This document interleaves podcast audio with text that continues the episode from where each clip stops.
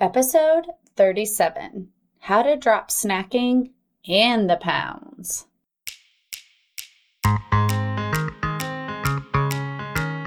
Welcome to the School of Weight Loss podcast, where we relearn how to lose weight so you can reach your goal weight with less wasted effort, money, and time.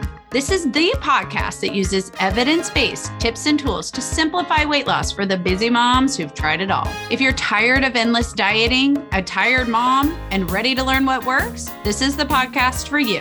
I'm your host, obesity medicine certified physician, life and weight loss certified coach, Dr. Emily VinZant. Let's get this lesson started. Hello there, mamas. I'm going to give you a huge spoiler here first. If you were to ask me and my mamas in Weight Loss for Modern American Moms, what probably, despite all of our very individualized diet approaches and all of the amazing things we do with weight loss, what makes probably the biggest difference in their weight loss journeys in the first few weeks, they will tell you, and I would agree, it's this. They dropped snacking. It's literally the dropping of snacking. that makes the biggest difference. And I want to share with you first that if you're like, I don't know, I don't really know if snacking impacts my journey that much, I'm going to just tell you, you haven't tried it yet. Because the vast majority of them follow that sentence with this sentence I never knew how much I snacked. I never realized how much of my day I spent snacking. So, the challenge for this episode, obviously, if you haven't tried it, is going to be to try a week without snacking. No snacks, mamas, because you will likely lose pretty good weight with just doing that. And you're going to realize how much snacking you've been doing. Now, I do want you to include in that drinks, like high calorie drinks. If you're drinking a white chocolate mocha or caramel frappuccino, from Starbucks every day, that counts as a snack. I'll give you the sugar free drinks if you want them, but don't forget the drinks too, because that adds up significantly and dropping them will change your weight loss journey. So let's talk a little bit about snacks. I want you to realize that the addition of snacks has been such a huge contributor to the obesity epidemic and our weight issues in America today. I asked my mom when I first started this out, I was like, What did you have for snacks? And she said, I remember after school having an apple or something like that before dinner. That was really about it. Back in the day, it was maybe like a piece of fruit, perhaps some crackers. And I want you to consider what our industry has created in terms of snacks. Now, if you followed the School of Weight Loss long, you know I don't blame the industry. The industry just provides what we buy. So let's not get all harsh on the the snacking industry. We like it, they make it. We buy it, they'll make more. And we have done that in America. We've literally gone from three meals a day being the norm to likely six to seven meals a day if we really consider that snacks are basically another meal. Maybe you're good and have one of those 100 calorie snack packs, but most of us are getting significantly more than that in each snacking session. And what has become more of the norm in America today may be this I skipped breakfast, or I ate a little protein bar, and then I had my very high calorie, high fat coffee. And then somebody brought in muffins. So I ate a half of a one.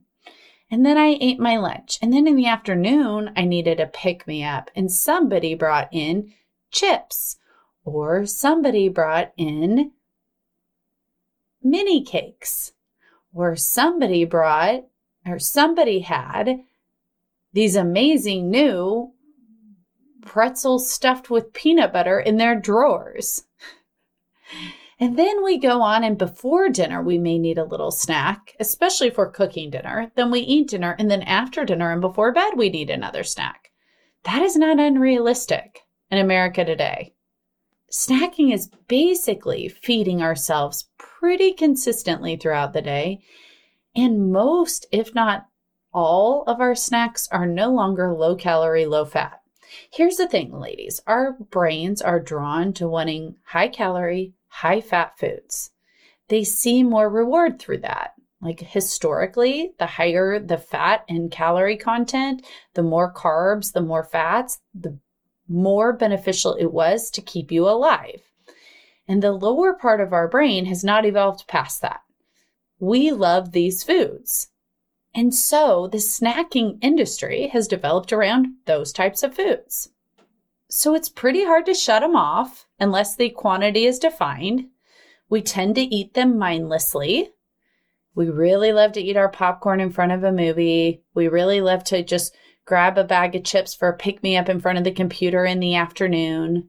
We grab our coffee in the car on the way to work or to drop the kids off at school. Right? We mindlessly eat highly addictive foods. That is snacking.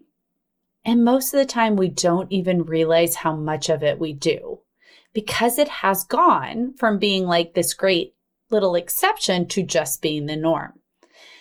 I do think part of that is also related to studies that showed that potentially six small meals a day was better for you than three large meals a day.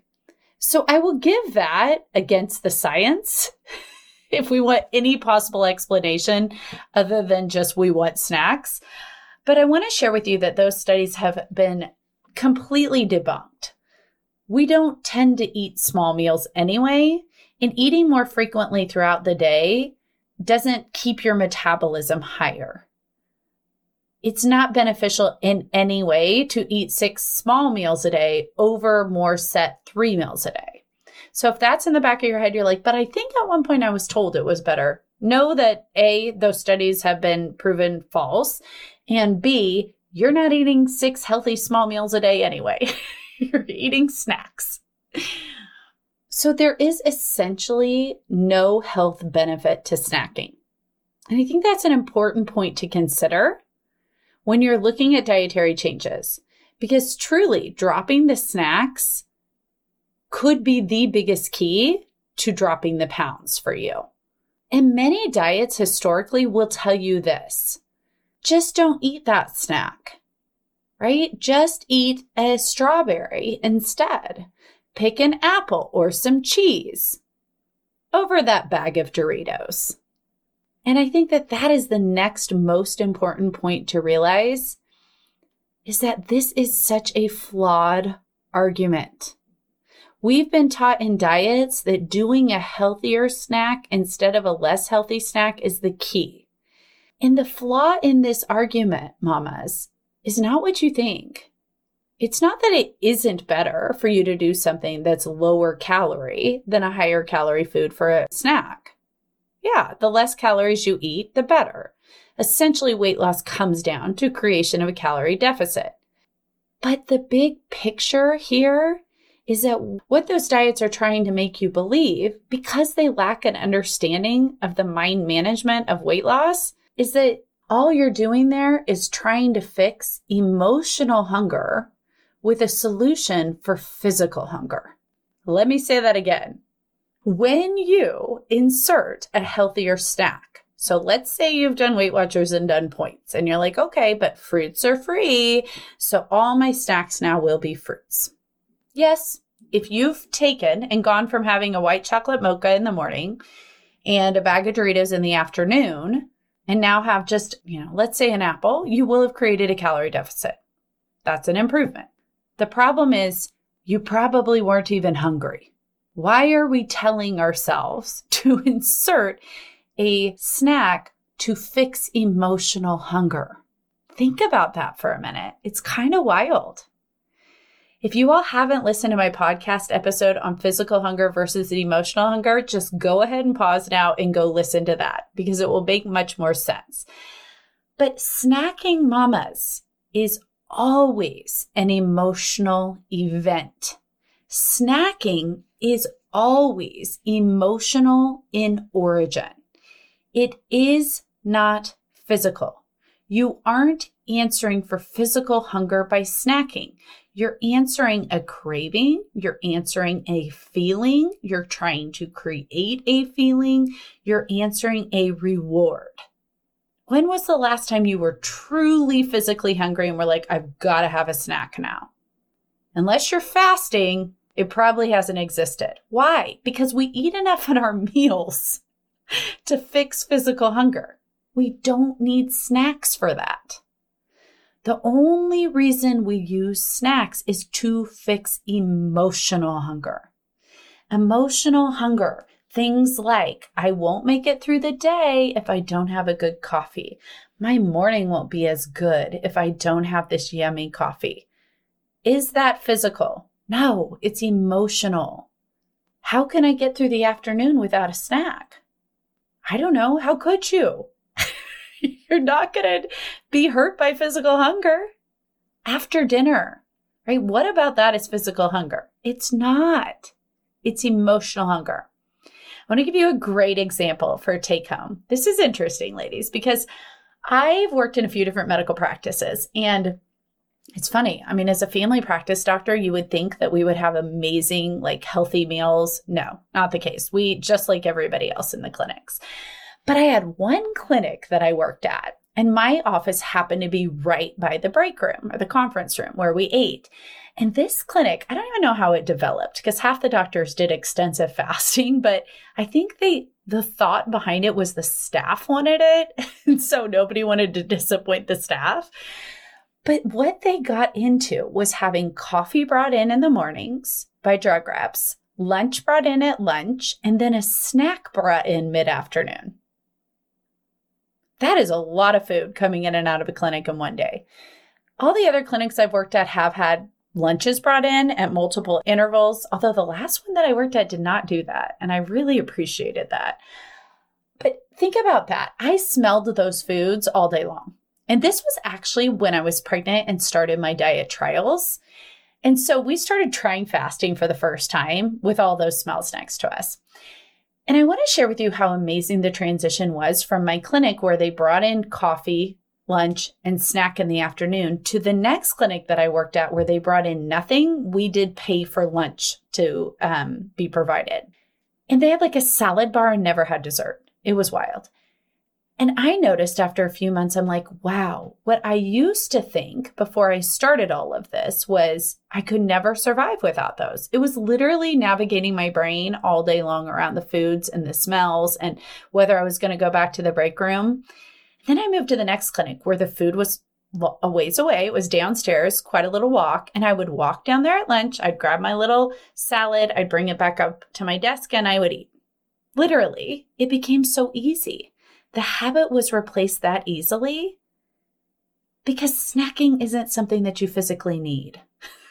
if you have to emotionally navigate snacks all day, then you're emotionally stuck in food all day. And that's what leads you to snacking. If you tell yourself, I've got to have that snack to make it through the day, or that snack makes my day better, then emotionally you're going to be struggling with snacking all day long. Late night snacking was my last thing to give. And the story behind that really came down to my family was asleep. I do coaching at night a lot of the times. And so at the end of the day, I didn't want to be back in the bedroom area. So I would end up out in the kitchen doing my work, tying things together, and in a little bit of that restless energy of getting everything done before the next day, thinking of all the things that need to be tied together before I went back to clinic the next day. And at one point, I was literally coaching well i worked in clinic from 7.30 till 5 i coached at clinic from 5 to 6 and then i coached at night from 7 to 9 so it was literally tying my brain together and this mindless snacking snuck in. It was hard to get rid of because i was emotionally restless and i was in an area at a time when i was tired and struggling to manage my mind. All of that has nothing to do with physical hunger. So know that snacking is always emotional in origin.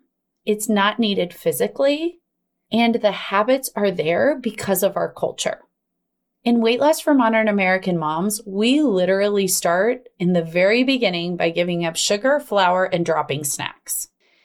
And I want to challenge you if you're going to take me up on this this week, you will get the best results if you pre plan your meals for the day. By that, I mean each morning take two minutes and write out what you're going to eat at the three meals today, or if you're a faster, the one to two meals today. Write it out in advance. It allows you to use the highest thinking part of your brain, the prefrontal cortex, to plan your meals from, but it also will be a definitive written visual representation of what you're eating. Because otherwise, you're going to notice that the snacks are sneaking in and you're telling yourself things like, I did a healthier snack instead. And what our challenge for the week is going to be is to drop snacking, period. You won't realize how much you snack until you drop it. And it truly simplifies your day to not have to navigate food all day to realize that snacking is not physically necessary. That if I'm turning to snacks, it's because of emotional eating, not physical eating. In Weight Loss for Modern American Moms, we do emotional eating empowerment.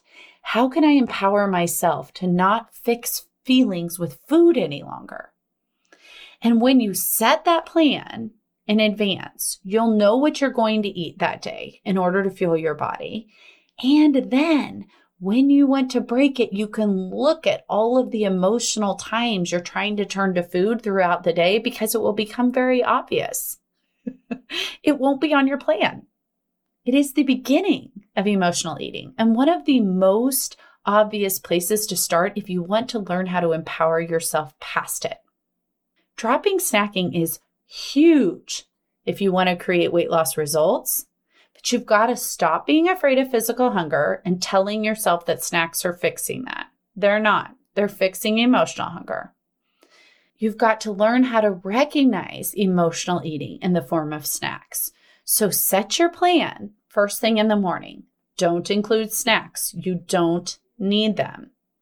And then recognize all the times when you want to go to snacking to make your day better, to fix your feelings throughout the day and you'll see how involved snacking is with emotions.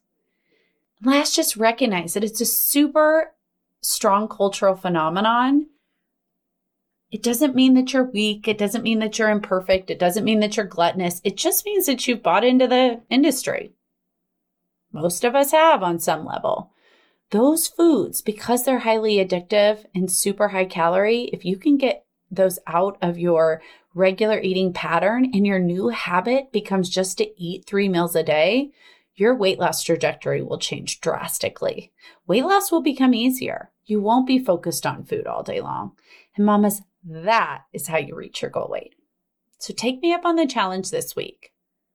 Drop the snacks for one week and share with me what weight loss results did that create for you. Have a great week without snacking. And if you're ready to get started, the waitlist is started for Weight Loss for Modern American Moms, my virtual weight loss coaching group. Just click the link in the show notes to join it. If you loved today's show, make sure to share it with a mom who needs to hear it too. Leave me a review and click subscribe to get all of the latest lessons from the School of Weight Loss podcast.